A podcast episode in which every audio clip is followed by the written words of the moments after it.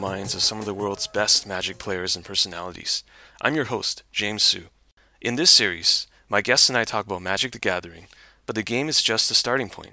It is 100% focused on the guests themselves. This is a place where I can highlight their passions, interests, and stories. You'll hear less talk about Magic specific strategy and more talk about what my guests have learned over the years.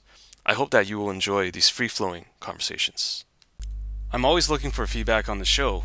If you have any questions, comments, or even guess whom you would like to see me interview in a subsequent show, just drop me a line on Twitter. My Twitter handle is James underscore HSU. That's James underscore HSU. I am more than happy to talk to you about anything, any constructive feedback, or any questions you may have about the show. Hey, welcome back to Humans of Magic, part three of my talk with Jonathan Alexander.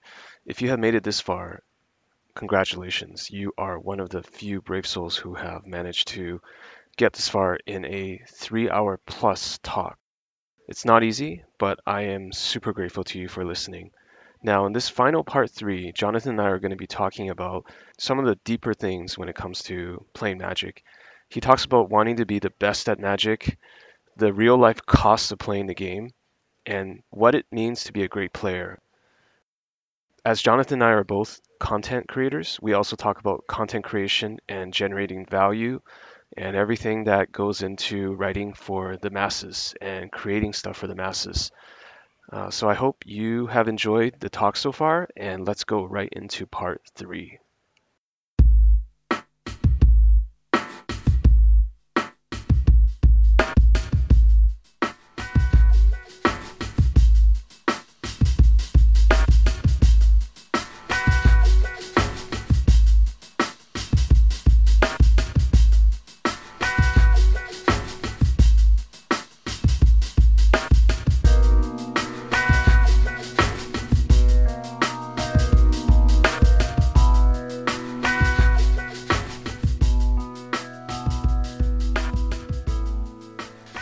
Have any sort of goals when it comes to legacy? Like, if you could imagine yourself like a year or two from now, are there things that you think about you wanting to achieve that you may not have achieved at this point in time? Um, well, it's, it's quite simple. I just want to be the best legacy player. Like, not the guy that won tournament X or tournament Y. I want to be the best legacy player. Period is that is that measurable though, or is that just something that's a state of mind? Like, not in the the state of mind kind of sense, but like the hands down agreed upon best legacy player. I see. I'm not sure. I'm not sure if that's possible to achieve, but I definitely want to be that person. Okay, so maybe one uh, uh, comparison is like people often say Jon Finkel or Kai Budde is like one of, are one of the best Magic players of all time. Like the either one of them. Um, you want to be potentially someone when someone says you know one of the best legacy players out there. It would be, uh, it would be Jonathan Alexander. yeah, I w- don't want to be one of the best. I want to be the best. okay, got it, got it. That's the confidence. I like it. I like it. Well, I don't think that's confidence. I think that's that's just well, the goal that's just what you want. It's a goal, yeah. Yeah. Um, we'll see how far I get, but right, it's definitely where I want to be. I think that's where we all want to be, right? Sure. I mean, if we're all doing something, why not try to be the best? Right? I don't know. Like, I'm a bit extreme in that regard, but I've always thought, like, why would I do something I don't think I'm at least have the potential to be very, very good at? Oh, um, okay. That's interesting. I don't compete in other sports or games or whatever because I don't think I'm going to be great at them. Okay. Um, I don't play modern tournaments or standard tournaments or whatever drafts, even when they are basically right in my face, because they are on Magic Online, because I don't think I'm going to be great at them. Mm-hmm. I'm like, I've said to myself, it was a while back that I was only going to play tournaments that I was thinking I could potentially win um, I have definitely played tournaments where that was not the case. Yeah. but I think in most legacy tournaments, I do even by now have a fair shot. Right. And that's that's a great mindset to to have and a great. And that is definitely arrogance. I'm perfectly aware of that. I know, but but in a way, you have to have that arrogance. To, yeah, I think to, so. to be to yeah. be great or to some to to be to master that thing, right? Yeah, I think so too. So, what's the gap between you now and I'm assuming you haven't perfected Legacy, where you're not the greatest right now. so, what is what is it going to take for you to become a master or the greatest at Legacy? So, I think one part of my game that is definitely lacking is I'm not switching decks enough. Um, Legacy is just such a wide format that there are so many decks. I want to be able to play all of them. Like maybe not play all of them, like be the best player of every deck, but at least be a capable player with every deck. And if you gave me lands, for example, and said, go play this tournament, I would just completely bomb out because mm-hmm. I can't play the deck. Same is true for Death and Taxes and likely most non-blue decks, which is in part because I think most non-blue decks are not very good. I, like, I have a very very strict guideline of playing Brainstorm and Legacy. Yeah, I think if you're not playing Brainstorm, you are doing yourself a disservice. Mm-hmm. Um, there are just too many matchups where non-Brainstorm decks are just too far behind. Most of them are combo matchups. Right. Um, also, I'm not great with Miracles, which is the number one deck in Legacy. I have not played all of the Delver decks. There's so many decks in Legacy I want to play, but I just can't because I don't have the cards or just don't get to play enough. And that is, I think, the number one hurdle one has to get over. You need to be able to play all the decks. And if there's a tournament, you want to be the person that's like, okay, this is the de- best deck to play in this metagame, and this is the best list for this metagame. I know that for sure. I see. This is where you want to be. So you don't want to be restricting yourself. You want to be the best. Yeah, exactly. Like, what good is it to be the like? For example, not saying that I am the, the best Canadian threshold player in the world, when that's all I can do. That right. doesn't get me anywhere if Canadian threshold is bad. Yeah, because nothing exists in a vacuum, right? It's all contextual based on. Yeah, exactly. Okay. Yeah.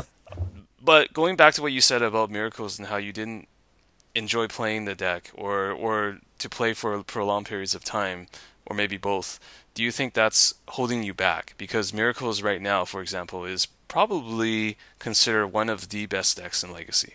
Um, actually, I think it's not that great. Um, it's just very consistent. Sure. And if, if, your opponents get better, the deck does perform worse. Um, like people say how oppressive Miracles is and how good it is against like potentially everything. I don't think that's true. I think the deck is adaptable, mm-hmm. so there's always going to be a portion of the metagame that it can beat.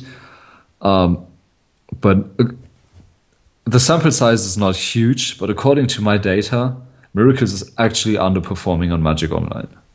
Not by much, but um, th- and this is only if the the um, my assumption is correct that the decks you see on uh, mtggoldfish.com, I think it's .com, I don't know.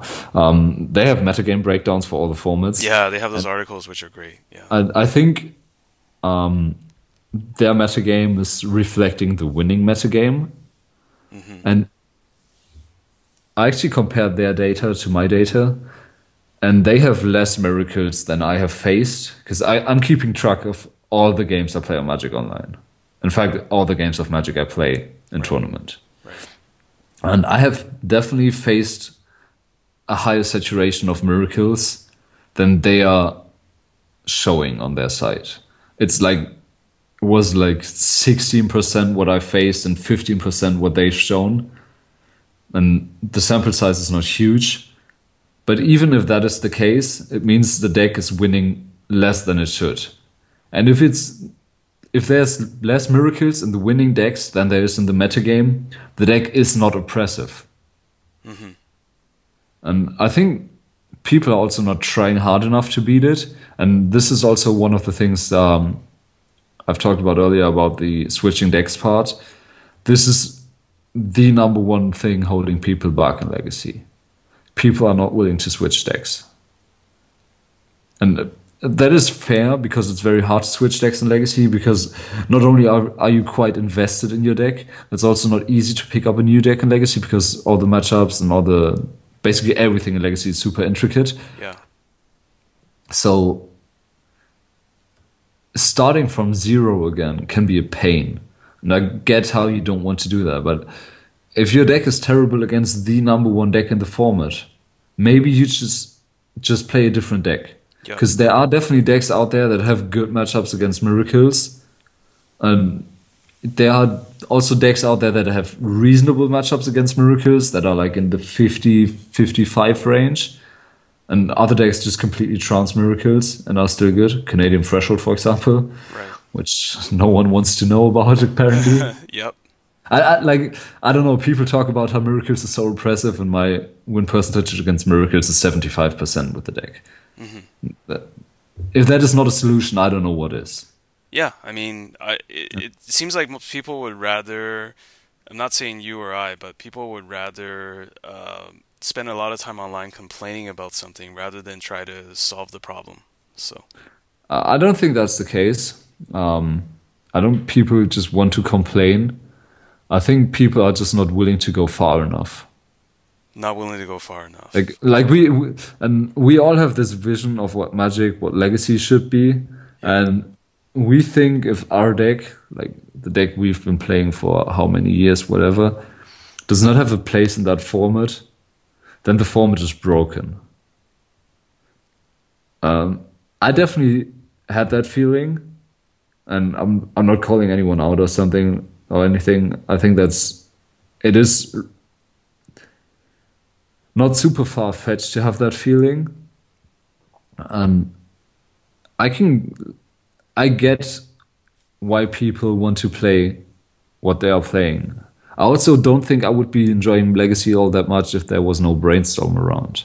Like I like, I just enjoy playing almost all of the blue matchups. I play, I enjoy playing Force of Wills versus Tendrils. I enjoy playing Delver of Secrets versus Counterbalance. I just enjoy it. And I think if all these match uh, meta, if all these archetypes died, I wouldn't enjoy playing the format as much anymore. And for other people, those decks are not the brainstorm decks, or I don't know, those decks are whatever deck loses to miracles and still has brainstorm in it. Sure. And that's I think it's it might even be a natural thing to think. Everybody has a different notion of what makes a format or a game fun or enjoyable. Yeah, So exactly. Yeah. So I'm wondering then to me it seems like magic is a fairly big part of your life right now, right? Because you want to get Yeah. you want to get great at the legacy format, you want to get great at magic. Um, what would happen if tomorrow brainstorm was not allowed in legacy? Well, if Brainstorm was not allowed in Legacy, I would see how all the decks are doing, what you could play. Um, if if it came to a point where it was like, okay, I'm not enjoying this anymore, I'm going to stop playing Magic. Um, well, I guess I might go to university more again. Okay. Uh, I would definitely pick up another game. I think. yeah. I'm a lifelong gamer and I've been a competitor for a while now. Uh, I think I would play Pokemon because Pokemon video game championships is looking to be great coming next year or this fall, I guess, when the new games come out. Yeah. Uh, the games in general, I think it's super interesting. I enjoy playing a lot. Uh, I think it's a better spectator sport than Magic is, and that's one of the main things holding Magic back in my things, uh, in my eyes. Um, and Pokemon is very intricate. It's um, for those who have never played, which is probably most of you guys listening. Uh, competitive Pokemon is almost all deck building, and you can actually calculate how things are going to go. In Magic, you have like, oh, am I going to play Spell Snare or Spell Pierce to be able to counter that or that uh, Storm or Sneak and Show? In Pokemon, you are like, am I going with move X? Am I going to invest X points in this or that stat, this is a guaranteed KO, or this I survive guaranteed. Um, this is very interesting, I think. It's also very complex. It's very read based, which is something I do enjoy. Um, I don't know. I think it's a it's a great game, and I have dabbled into it a bit before. Um, it's just the the barrier of entry is just too high, I think, at this point, which is also a problem that Magic has, I guess. But with Magic, I'm already past that barrier, so it's not too big a deal for me. Sure, you're invested in Magic at this point, right? So Yeah. okay, uh, is I mean Pokemon. It sounds like it's something that you don't, you're not, you haven't really gone really too deep into it, but at least you know enough about it to to speak about it on these terms, right? I have deep enough. I have gone deep enough into it that if I were to test, I could reasonably compete in a tournament, but I can't at this point. I see. I see. Like, um, I used to play the online ladder a bit, and I had a decent rating at least, but I wasn't exceptional because I didn't try to be. Uh, maybe there are other reasons. Maybe I'm just not good enough. Like maybe the potential isn't there, but I definitely wasn't trying to be exceptional. I think it's probably just your the the effort you put in, right? Because you're probably more that, focused on that's the case with most things, right? Like people always say, "Oh, you are good because you are talented," but with almost everything in life, it's you are good. Be- Sorry, I, I'm just remembering uh, what Rodrigo said when I was asking about him, him playing uh, Yu-Gi-Oh, and he actually had a really interesting sentence. He said, "All card games are basically the same." So you know, I, I was I was like, "How did you get from Yu-Gi-Oh to playing Magic or successful in Magic?" And he's just like, "Well, it's the same basic skills." And so, um, having played a few card games myself, I, I think it's really just the effort that, that you put in. So yeah, I think that's the case with most things. Like if you play fighting games, you you just have to practice tech skill all the time. If if you don't, you get worse, or you never get good. Um, which is people in the fighting game community like to say. Uh, Yeah. Um, Exactly. Or you have to, or or there's like the fundamentals which all serious competitors have to be good at as a technical player, and then once you Um, progress beyond that, then there's like mind reading and like intangible skills. But you got to have the fundamentals first. Yeah, you there there is a degree to which talent plays a role, but I don't um like there, there's the baseline. You, for example, you cannot play fighting games if you're blind. Like that is definitely a talent, quote unquote, that you need to be able to play the game. Um, in, in the same way, you have to you need a certain degree of intelligence to be able to play strategic games. Right. But that is just very, very fundamental. People make it out to be more important than it is. Yep. Yep. Why why do you think that is? Why do you think people fundamentally fail to understand um, what it takes? Um, one of the ideas I've had for a while now is that, or rather, sentiment.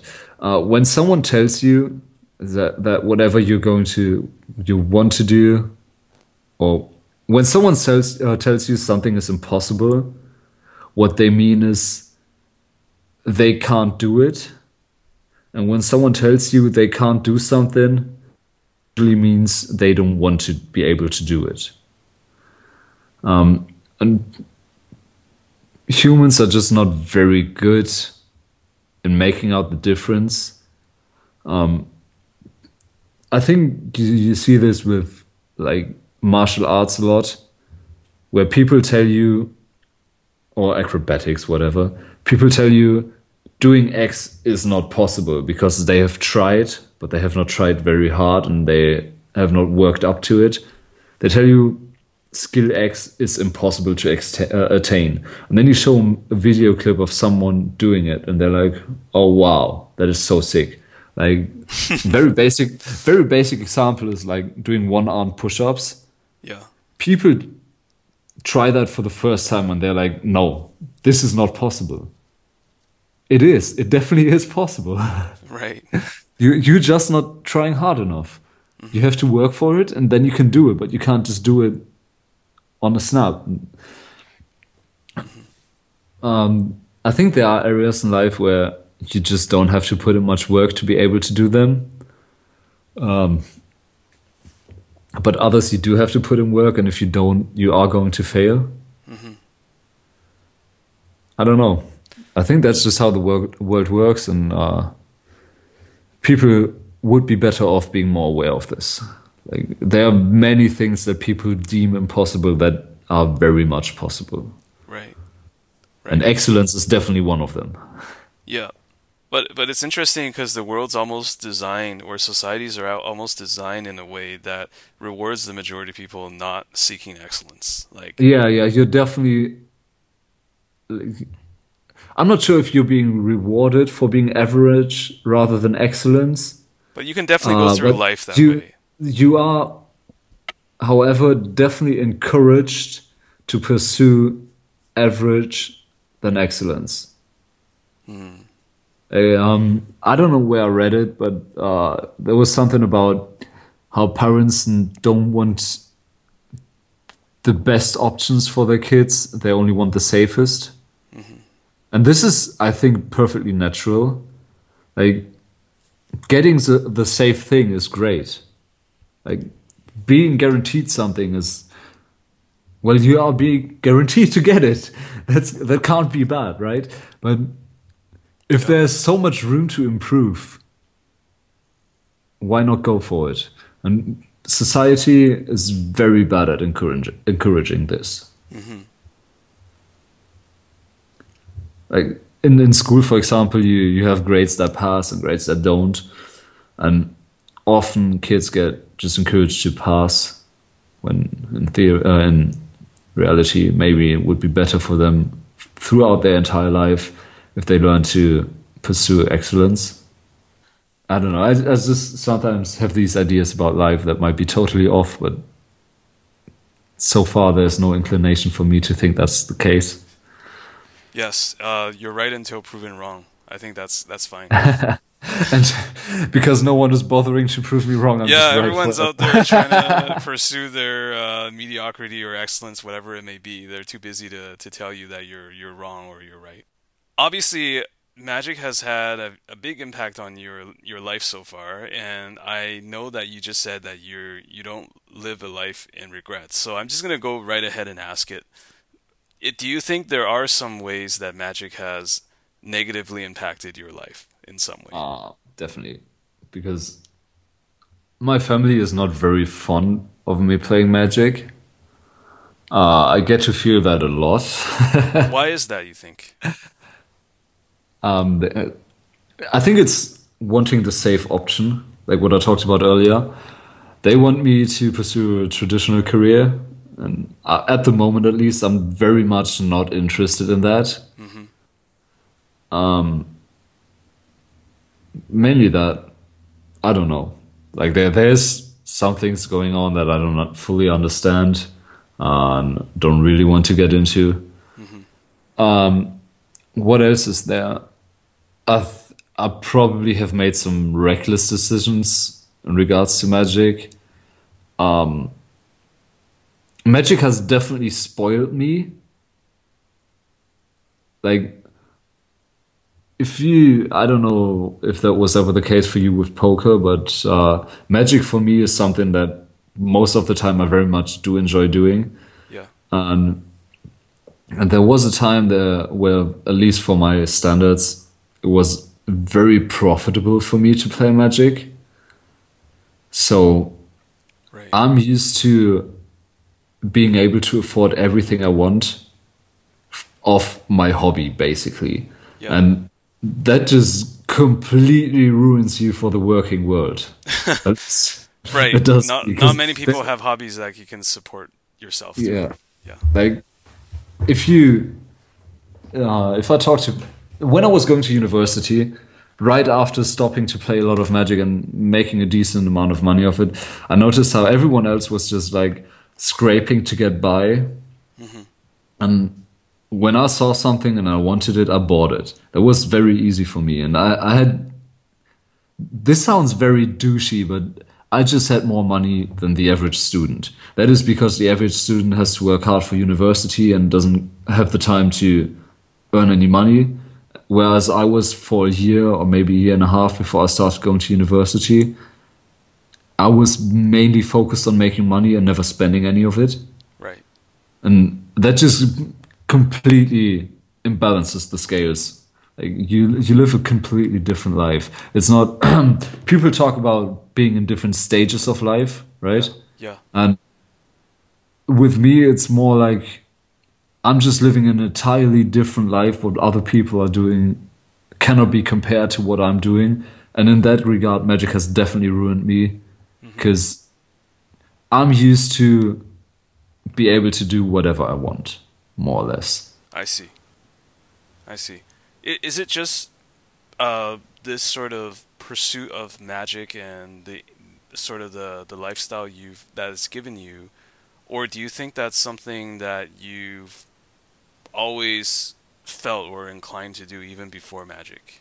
Um, I definitely always wanted to do what I wanted to do, which I guess is quite obvious. Yeah. But magic has definitely given me the means to do it more often. I see. I see. So yes, in that sense, um, to use your, to use your words, you are spoiled in that sense because not everybody can have that Yeah. privilege, right? Oh, and I, I definitely feel bad about it sometimes. Like uh, other people have to work hard, and I just play games. That that is something that makes me feel bad sometimes. And like, I don't really contribute to society. I definitely plan on changing that at some point, but I don't know how, and I don't know when. Um, mm-hmm. I do want to do good for the world. Mm-hmm. I'm definitely not doing that right now. Hmm. But then again, you said that at least when I was playing poker for that brief moment of time, I felt great that I was getting a little bit of money on the side, but it was also very tough mentally. And I would imagine that even though you just try to trivialize it by saying I'm playing a game for a living, there must be a fair share of frustrations, right? I mean, there must be Um, some of that. There, there was a lot of pressure when I was playing PTQs because, for whatever reason, I was terrible in PTQs. Like, and I don't know how many I played. Something in the ten to twenty range, I think. My best PTQ finish was ninth place. And I don't know. It, it just always seemed that when I was playing PTQs, everything seemed to go wrong, and that was very frustrating. And that was also coupled with me constantly hearing how I should never stop playing Magic. Uh, I should just stop playing Magic. And how it was just a complete waste of time. And that definitely weighed me down a bit. Yeah. Um, that didn't feel great. And there was also, there was the time leading up to the period of me going to university again. Because I was just like, yeah, this has been too hard for the last couple of weeks, months, whatever. I need a break. I, I I mean, it sounds like university is just not something that it's a direction that you want to take. Like even if you, even if you didn't have to do homework, like it doesn't. I don't know. Um, I do enjoy learning new things. Yep. I just think there's so much going wrong with the university system and in general with like job qualifications and stuff like that. I think th- these p- things are completely messed up. Um, I hate learning, like the, the practice kind of learning, like sitting down and grinding something again and again and again, just to like learning things by heart. That's not me. I hate that. I never did that in school, and I will not start doing that now. Right. Um, but in general, like if there's something where I get to learn new things every day and they don't mess it up with a complete disaster of an educational system, come in. Um, all game. And also, I have to be able to do a job that I enjoy doing at the end. Yeah. I'm not starting to go to university just to be able to make a, good living. That's not me. And, and I mean, I, it sounds like what you have now as a living is enough for you, right? Like you're not. Yeah, I'm I'm very good at not spending money. Like obviously there's like no social security or anything. If I'm out of money, I'm out of money and that's not great. Um, if you do a proper job, you get a pension. Is that the word in English? Like Yes, where you get paid pension. when you're old and don't and can't work anymore. Yeah. Uh, I won't get that as a Magic player. Yeah. Uh, so I definitely do see myself doing something quote unquote proper at some point in the future. I'm not sure how long, how far off that is though. Okay. Well, I hope whatever it is you end up doing in the longer term. I mean, the world changes quickly, so whatever it is you you continue to do or do differently, um, I hope you can be successful in it. Um, I want to see everyone do well, especially you. Thank you. yeah. Actually, I don't think I would even do it if I weren't successful. So Exactly, and, and actually, there you know there were a bunch of questions that I had on my list that I wanted to ask you, but through the course of us talking, I realized that I didn't need to ask them. Like, why magic? Like, I know now. or what are some ways that magic has enriched your life? magic was magic was there. man, That's it. actually, uh, that actually is the number one answer for most people. It's just that people people found it right, and Like, uh, um, yeah, I think the number one reason I enjoy competing in Magic, like going to tournaments, is I'm not sure how your experience was. Um, my experience was you go to school and you're never really rewarded for being good. I- If you are good at school, you are a jerk. That is my experience. Maybe it is because I'm a jerk, but when I went to school and I was doing well, people did not like that. Hmm. I don't know if they were bitter about it or if I was not very nice about it, mm-hmm.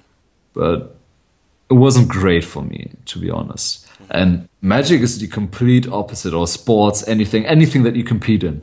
If you go to a competition where everyone just goes to compete and you are doing well, that is something to be respected. You are good at that point. People look up to you when you are doing well. When you are like when you put in work and it pays off, people will congratulate you rather than telling you that you're like a teacher's pet or something. yep, yep. Not that I've ever been that, but uh, I think that like it's the same thing. How our society is so hard, not pushing excellence, that if you pursue it as a kid, you have everyone against you. Yes.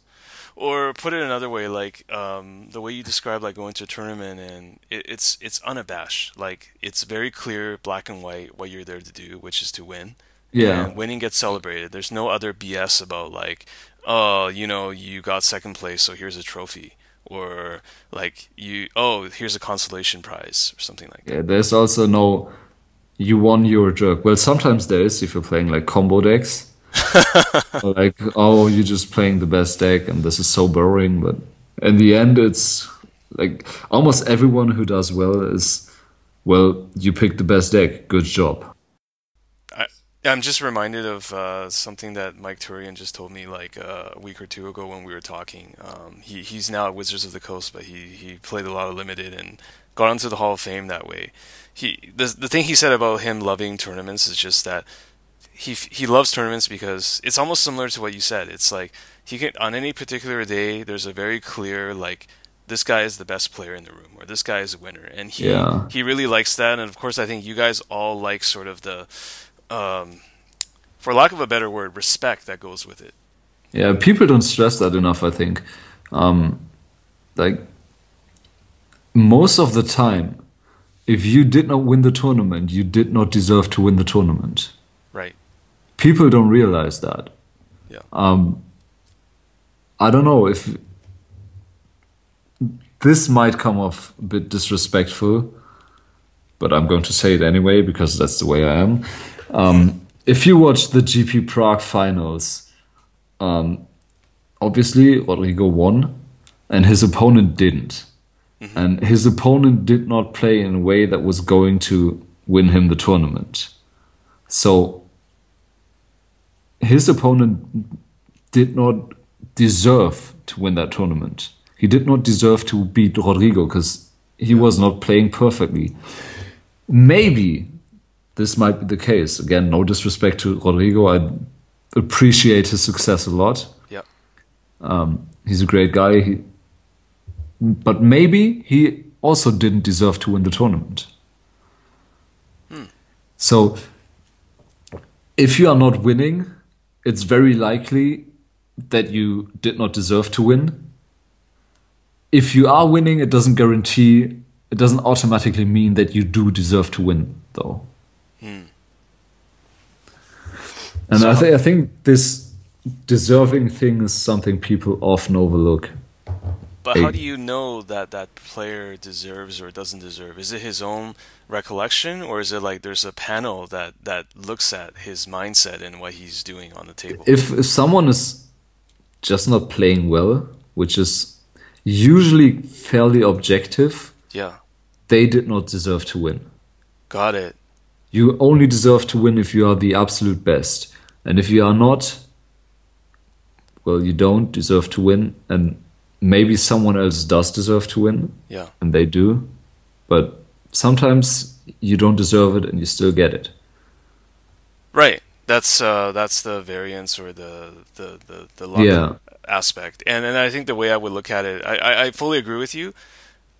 I think another way to say it is just that if you're playing better than everybody else in the long run, you're just going to um, to win a lot more than you're losing, or you're going to win everything in the long Yeah. run.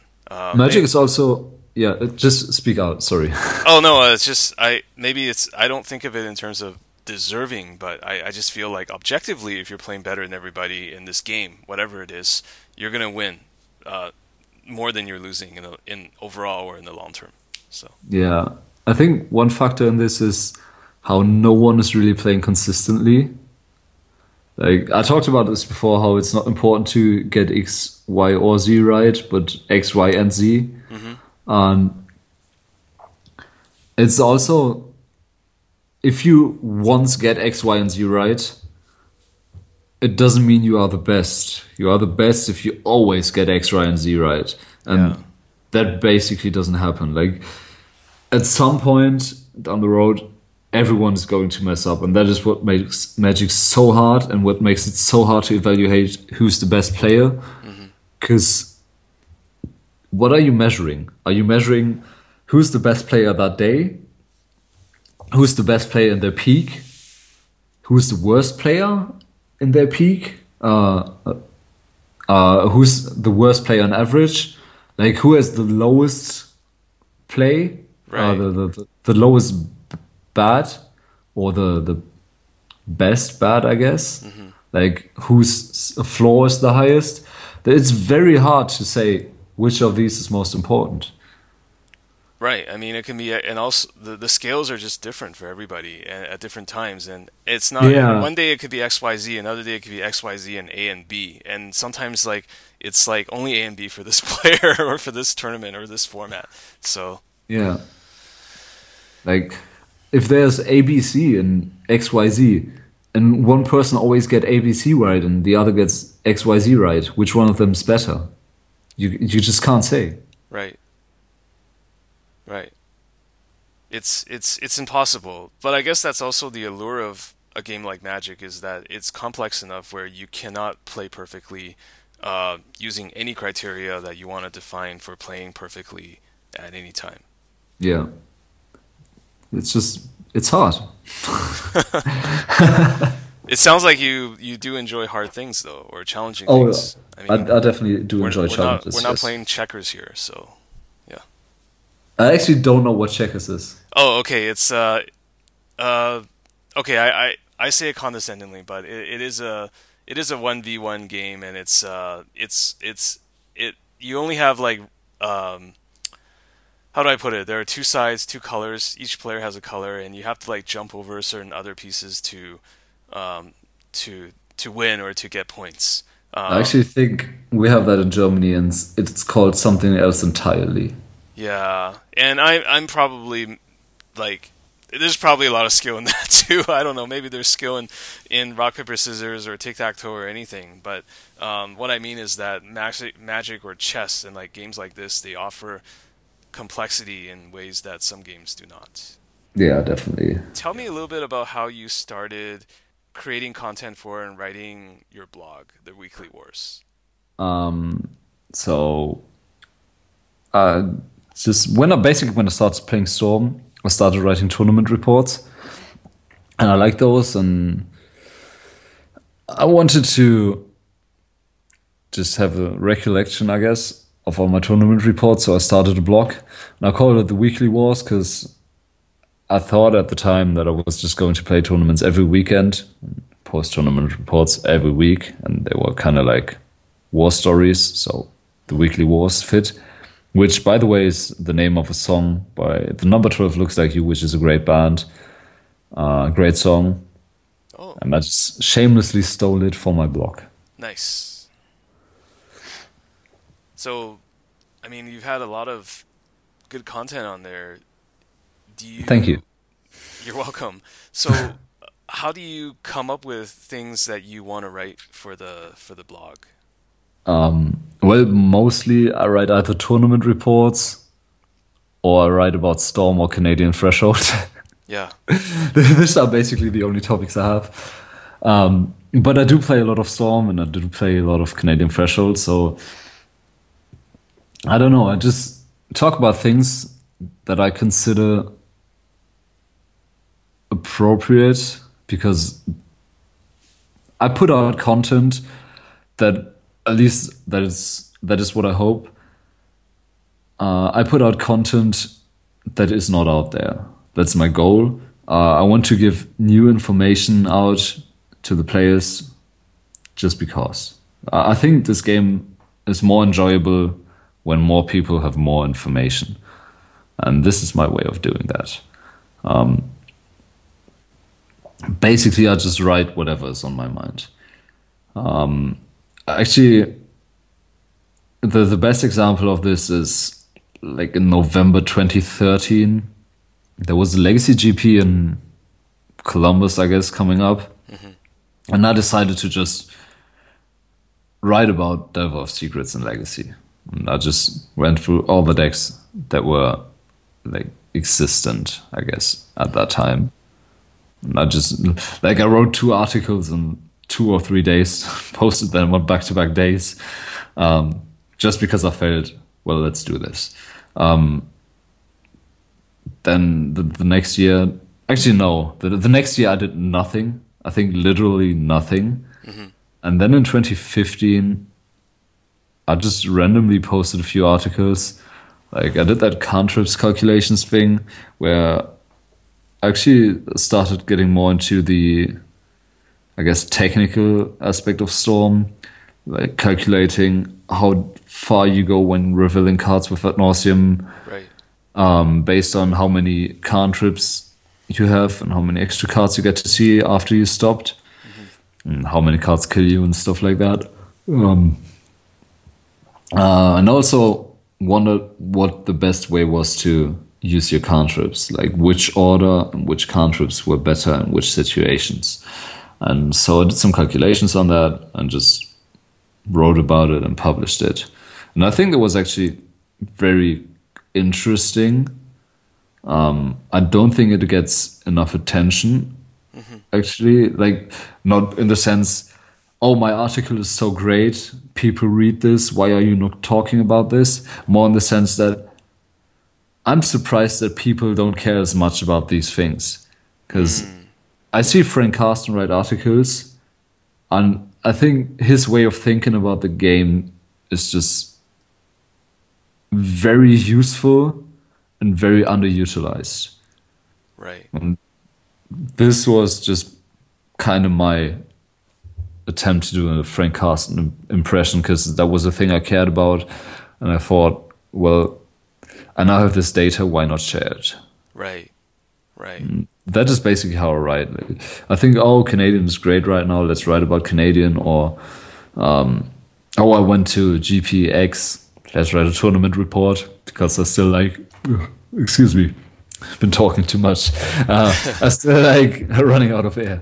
Uh, I still like writing tournament reports. Yeah. Uh, I had this brief stint where I wrote this article series hashtag the weekly wars.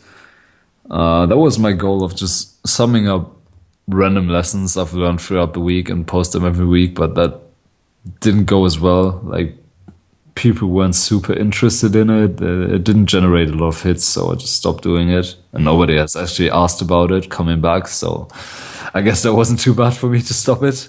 Right.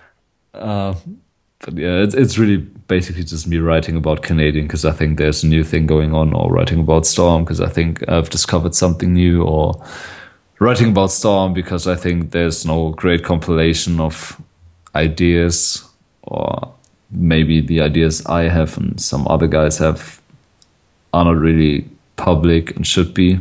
Yeah.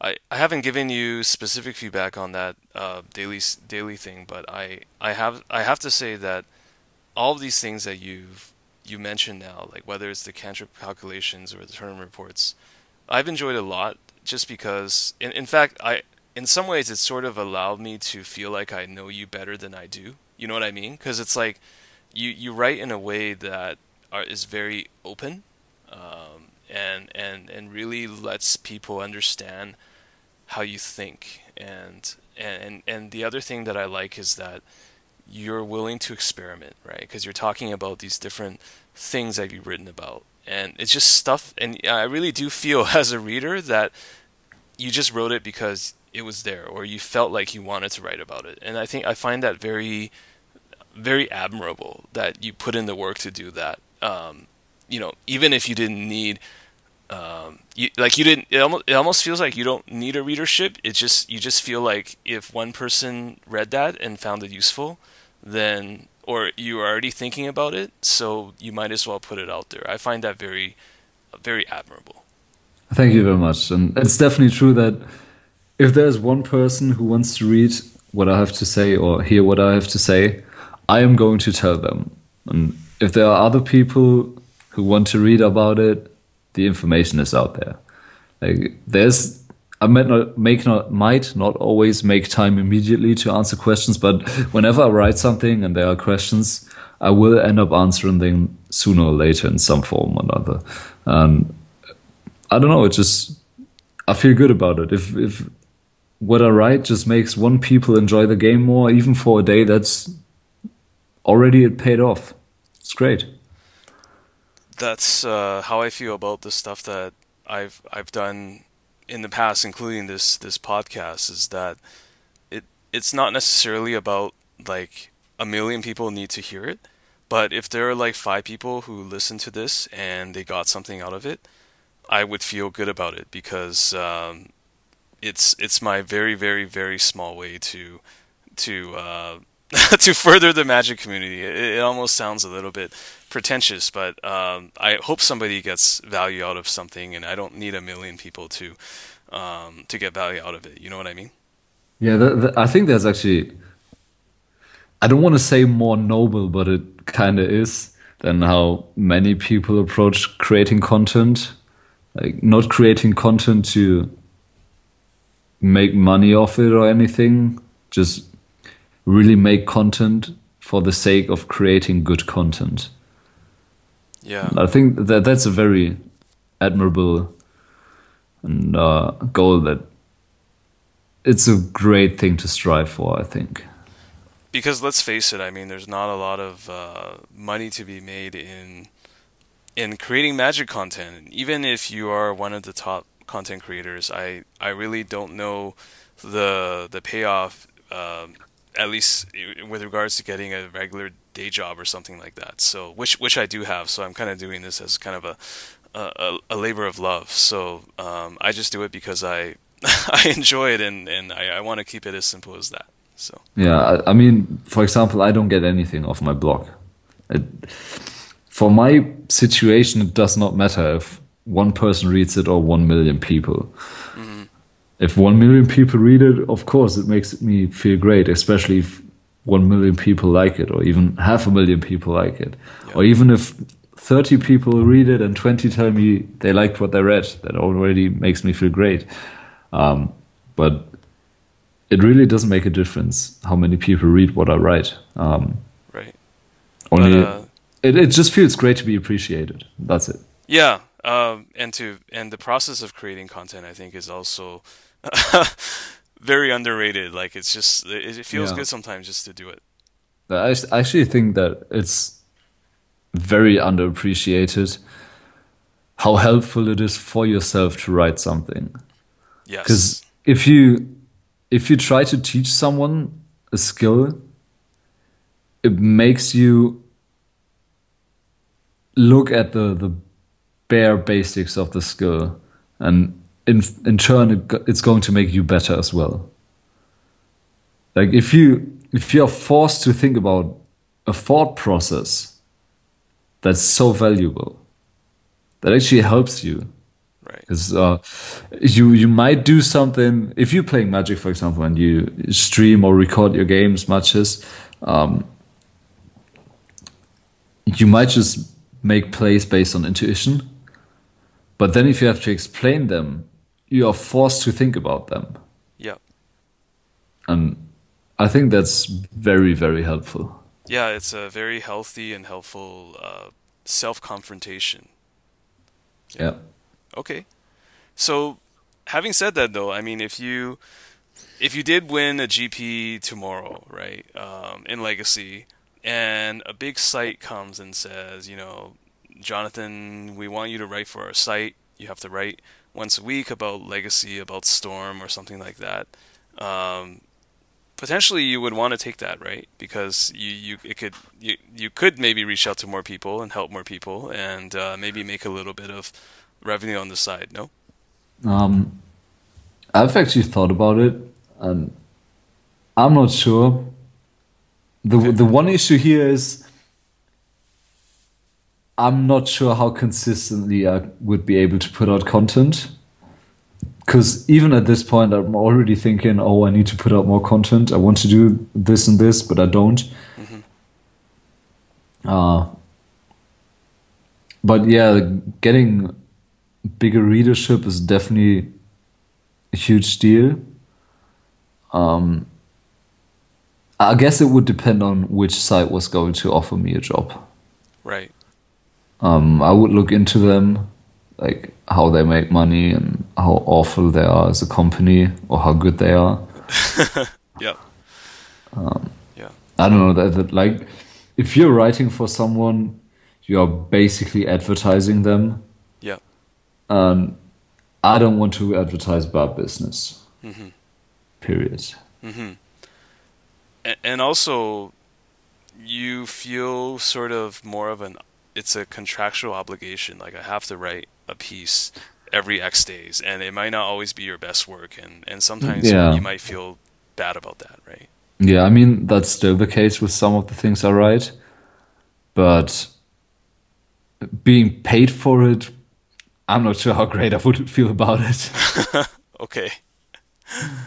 yeah, but suffice to say, I really enjoy your blog, and um, for the readers, listeners out there, please check it out, the Weekly Wars. Um, I've actually found myself going back and rereading a lot of your content, um, especially the Stormbox and some of these things. Um, uh, you know, uh, which I know needs updating, um, but but yeah. you know, but I know that's why you that see I know you well enough to know that that's why your response is like that. But uh, yeah. but but but you know, there's some fundamental concepts in there there's a lot of honest things in there. Like for example, when I consider you to be one of the the best Storm players out there, and when you wrote about why you didn't want to play Storm at a certain point in time, that really made me like think about it. Holy crap! Okay, this person wrote this, and or Jonathan specifically wrote this. I need to pay attention. So there's a lot of good content in there, and I and I'm just plugging your site for you. I hope that people can can can check it out. And uh, I I found value in rereading some of the the articles, even if they are outdated.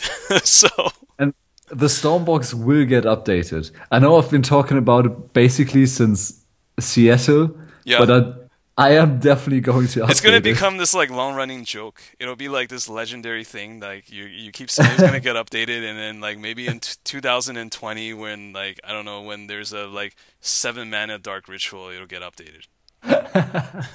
Actually, um, I don't even think Dark Petition is covered in it. That's how old it is. Right, right. we'll see. But uh, and Dark Petition has definitely changed things. Oh, it has, and you've you've, you've told me you, you posted about it actually in a in a number of different places. But it's now uh, it's your duty now to update the Stormbox. yeah, I know. It's been for a while. yeah, we don't need the Stormbox to say the Grim Tutor is bad. We know that by now, so we need to get some new content on there. yeah, uh, I, I really still don't get how people can ever play Grim Tutor it's still showing up, man. I don't know. Maybe just can't yeah, get away I mean, from it. Martin Nielsen seems to like it, and I just don't get it. And, and he's Sorry, great, Martin. He's a, he's a, great player, so I don't know. You, the, you, yeah, he might be on something. I don't know. Maybe everyone is uh, uh, everyone else is right though. The yeah. card is just garbage. Yeah. Uh, did I did I tell you the Martin Juza story? I guess I wrote about it already in the in the book, but it's like um, he he he whenever you ask him about like I assume you played him or or interacted with him at some point, right? Yeah, yeah, I played against him in Prague. Yeah, like whenever I whenever people ask him what he does, he always says he's a tourist, which I which I find very funny and actually yeah. it's, it's factually true, right? So uh, uh, he goes around the world, but I yeah, he's just a okay. I won't get too long winded here, but he's just a great player. Like um, he, he he crushed me in Legacy in 2011, even though he didn't even he had to read my cards. And it's always when it's like Rodrigo was saying, it's like when someone's reading your cards, that's when you you have to be very careful. Like this guy is probably a good player. so I have never heard that sentiment, but it might be correct. Yeah, like if you're facing him in like a winner's bracket and he has to read your cards, he's probably a good player. Or he's a total luck sack, but I guess it's very unlikely. yeah.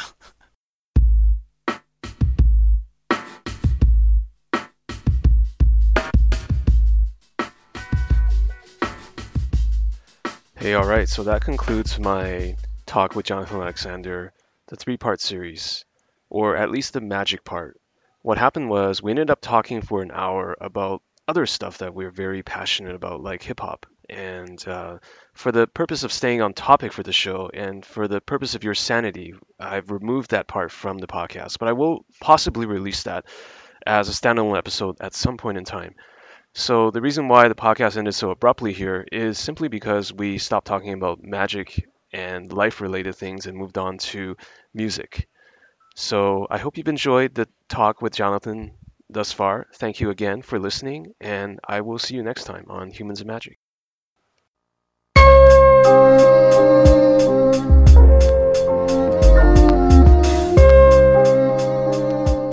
I hope you've enjoyed this episode of Humans of Magic. I would love to get feedback from you on how to make the show better. You can find me on Twitter at James underscore Hsu. That's James underscore HSU. Please also check out my website at writtenbyjames.com and drop me a line. Thanks for listening and have an awesome day.